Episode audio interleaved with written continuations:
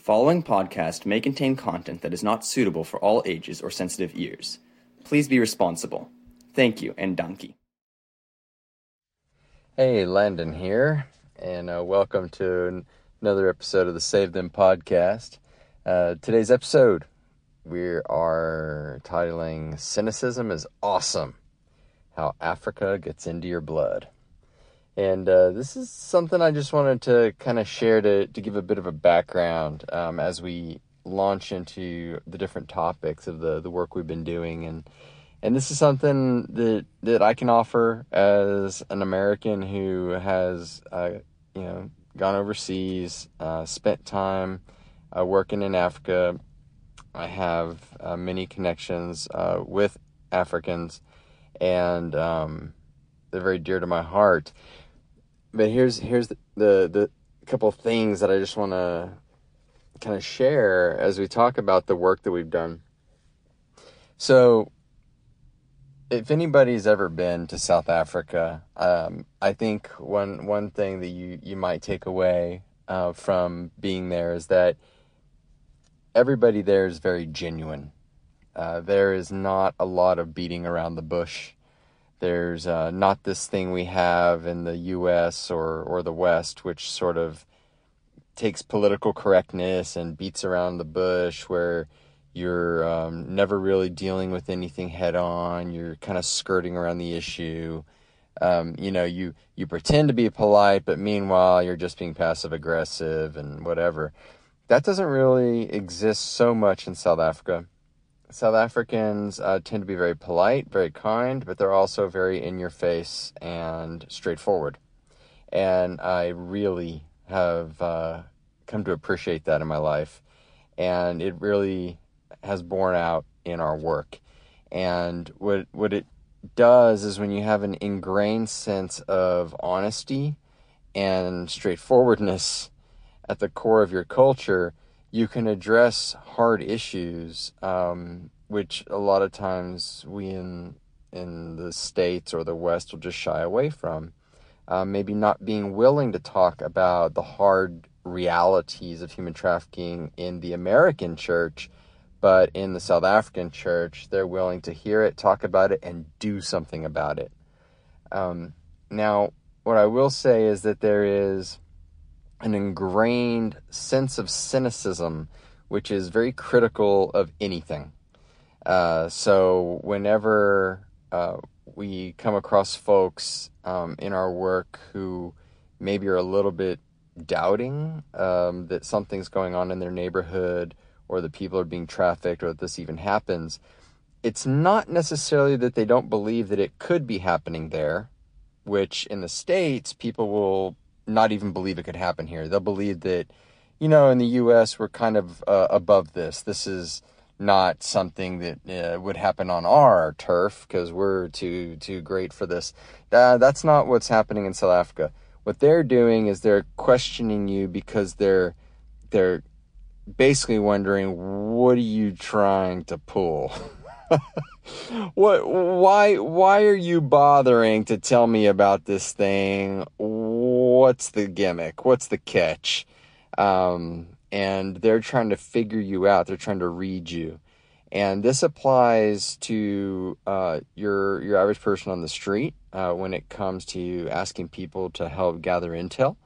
It applies to being in the church uh, when you're asking people, let's say, to raise money uh, for fundraising for support of victims.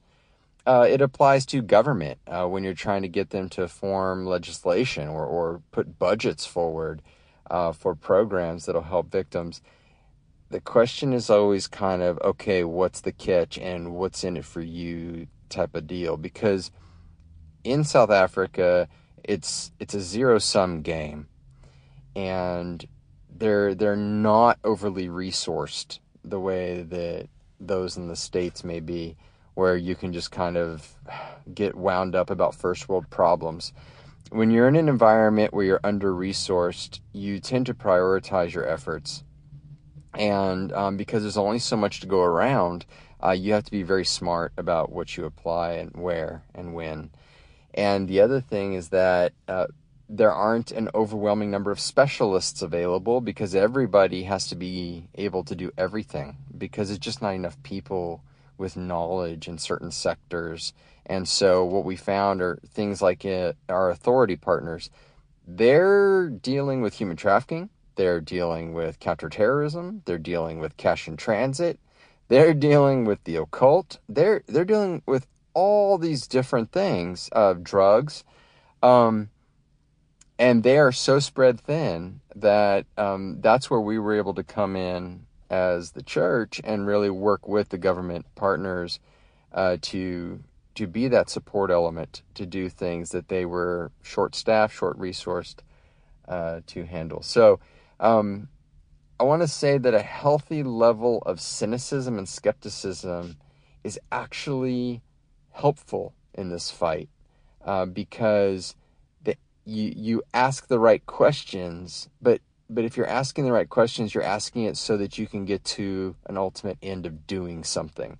And what I love about South Africa is that they don't tend to get caught up in the bureaucracy that the West has. Uh, they tend to get things done.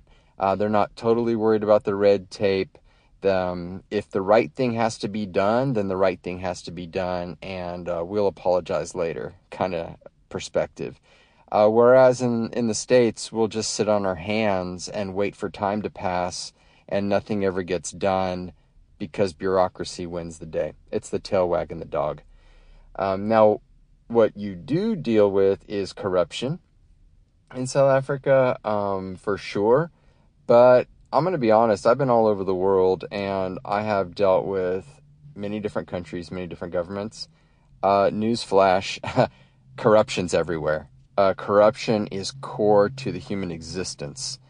And it's because it's rooted in sin and it's rooted in power and control. Um, and ultimately, the love of money and the service of Satan um, in this world. So, unless you're on God's team, you are going to succumb to all those different things and you're going to be part and parcel of it. So let's not be surprised and let's not be undone by the realities of things like corruption. Let's just figure out how to keep the ball moving uh, because ultimately we have to work around these things and we have to work with the systems we have in place in order to help victims. If we just sit on our hands and let time pass, here's the problem people die. That's it. And and if you are okay with sitting around waiting for children to die on your watch because you can't be bothered to overcome the bureaucracies and the red tape and the politics and whatever, then shame on you. Shame on you. Um, because actually you're narcissistic. and you're so consumed with self that really you really shouldn't have been involved in this in this to begin with because this is not a field that uh, lends itself towards self centeredness. Um, the majority of the people who actually do things in the field are very selfless and willing to put their life on the line. Um, you know, there's no greater love than this than a man would put his life on, um, sacrifice his life for his friend, or however that goes. I'm not a biblical scholar, um, but I do remember some things sometimes. So anyways, I just I just want to say, you know, this this um this perspective, this healthy cynicism, this uh, is is refreshing, and um, and when I encounter it, um, pretty much wherever I'm at in Africa, it just gets in your blood. It it it it just becomes part of who you are. It makes you love it. It makes you crave it, and um, people who have lived and experienced the uh, kind of the the raw, um, earthy existence of being in that kind of environment, when they come to other parts of the world that are just super controlled and dealing with first world problems all day long, it is extraordinarily frustrating. Um, and I have seen that in the fight against human trafficking that um, there's so much that could be done that's not done just because of human agency and the lack thereof.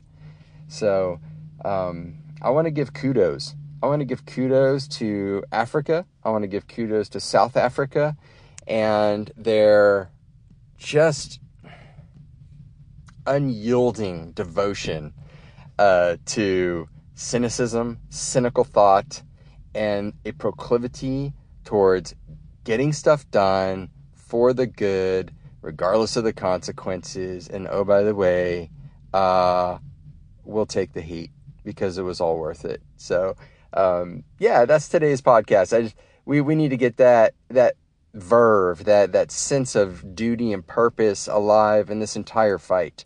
Um, and let's, let's not keep it, uh, confined to the, the southern tip of Africa. All right. Uh, this is Landon out. Cheers.